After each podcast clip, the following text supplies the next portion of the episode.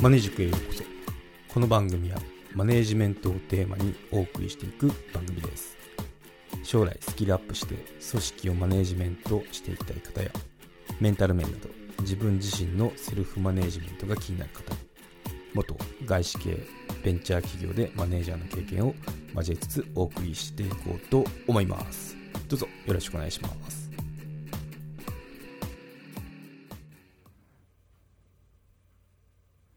はい今回は東海岸アメリカの会社で1週間過ごしてみた。日本の会社との差はっていうことについて話していこうと思います。ですねちょっとアメリカでの会社で働くことに興味がある人とかにまあなんとなくイメージが湧いてくれたらいいなって感じですね。うん。まあ私もとはいえ出張で1週間いただけなんであの実際に現地で働いてる人からすればそんなことないよって思うかもしれないとこもあるかもしれないですけどまあちょっとあの経験談シェアしてみますって感じであのやっていこうと思います。ですね。うん。まあ思ったことを、まあ、結論から言ってしまうと同じだなって思いましたね。そう。まあどんな様子かっていうとまあ受付があってで、まあ、その前ですね。その前あの改札ゲートってあの ID をピーってするとこがあったりするじゃないですか。あんな感じですね。でまあフレックス製の会社なんでフレックスでみんなあの何時だろう早い人は早かったかな。8時くらいに来る人もいれば、まあ、大体9時10時、うん、っていう人もいて。で、まあ、5時くらいには帰ったからみんな。5時。そんなにあその時はちょっとサマータイムサマータイムっていうかあれですね。デイライトセービングタイムですね。アメリカだと、うん、があったので早かったですね。なんかもう3時に上がっていいからあのー、なんだろうみんな楽しみましょうみたいな そういった時間でしたね。そそこもすごいなと思ったんですけど、うん、その辺は。ただまあ自分のボスとか普通にあの定時までやってましたけどね、うん、そうそう。まあ結構そんな和気あいあいとした感じでしたね。うん。まあ、ちょっと余談になるんですけどそのサマータイム、まあ、日本だと言うんですけどサマータイムってなんで発症したのっていうのを聞いたことあってなんか農業かなんか絡みなんでよっていうのを言ってましたね。同僚に聞いたら、うん。まあ、そうらしいですね実際に、うん。まあ、ちょっと余談でしたって感じで、うん、でまたちょっとそのアメリカの会社の様子中の様子を言うと、まあ、偉い人には個室がありましたね、うん、あのよくテレビのドラマとか映画で見るやつですね。ガラス張りの個室。をしかもネームプレートがこうついてる感じですね、うん、かっこいいなって思いましたね、うん、ネームプレートはみんなあったかな。あの机はパーティションで区切られててなってましたね。そんな感じで。でその机のとこにネームプレートがあの貼ってあるみたいな。そう。結構、うん、まあ普通かなって思いましたね。ネームプレートはなくてもあのパーティションで区切られて机があってっていうのはあのあるので。あとまあこれいいなって思ったのがあの立って仕事ができる机あるじゃないですか。自分も今あの家で使ってるんですけどいいなと思って。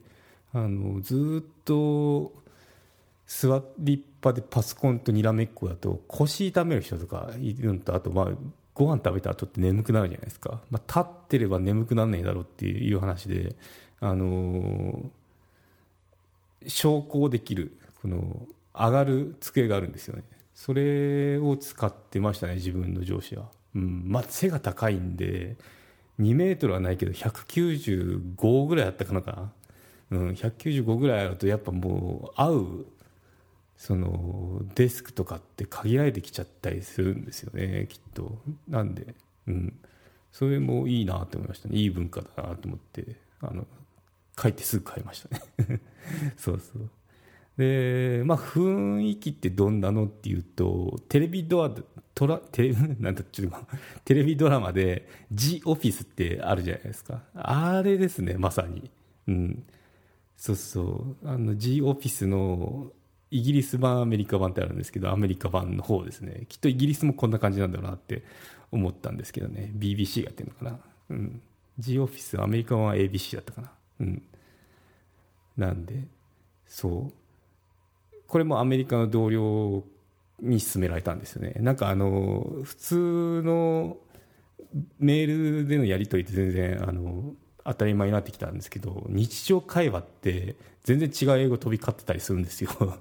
まあ日本人でもそうですよねこれマジうまいとか なんかそういったなんだろうスラングっていうのか、まあ、そういう普通のこの日常会話ってあるじゃないですか本当の本間もんの日常会話ああいうのを覚える資料ってないのかなと思ったらその G オフィスとかいいよって言われて、まあでもこういうのはコメディなんで、こういったことはしないけどね、でも面白いよって詰められて、あの、よかったですけどね。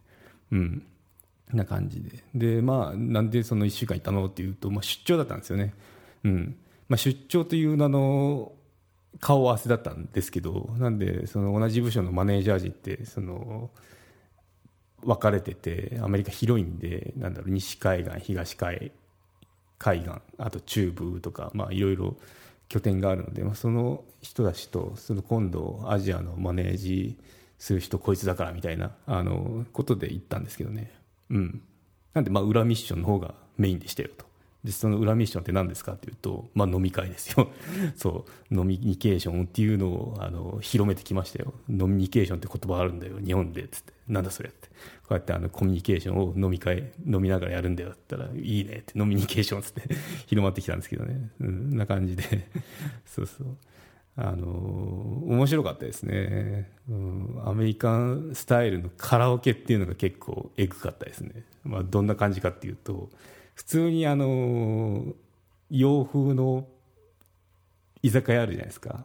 東京とかまあ東京だけでもないけどパブってあるじゃないですか。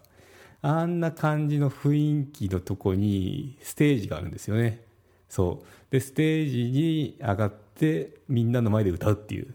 スタイルでそのカラオケのその機材っていうのもあのびっくりするぐらいの品質であのなんだろうラップトップ、ノートパソコンあるじゃないですか。ノートパソコンに CD 入れて、昔 MIDI のその音源でこう、音だけ流れて、まあ、歌詞もこう、画面に出るようなのがああったんですよ。そ、それですね、まさに。本当に、そのレベル。で、もちろんキー変えられない、テンポも変えられないっていうので、まあ、高い、その、ボンジョビ歌ったんですけど、高いキーの曲とかって自分、その機械の操作ができないんで、機械の操作でキーを変えられないんで、もう自分自身が変わるしかないんですよね っていう感じで。うん。しかもまあその結構人口比で言うとアジア人なのかな？少ないとこなんでアジア系って目立ってたんですよねで アジア人がマイク持ってるぞって思ったのか分かんないんですけどあの マイクオフでしたね、私。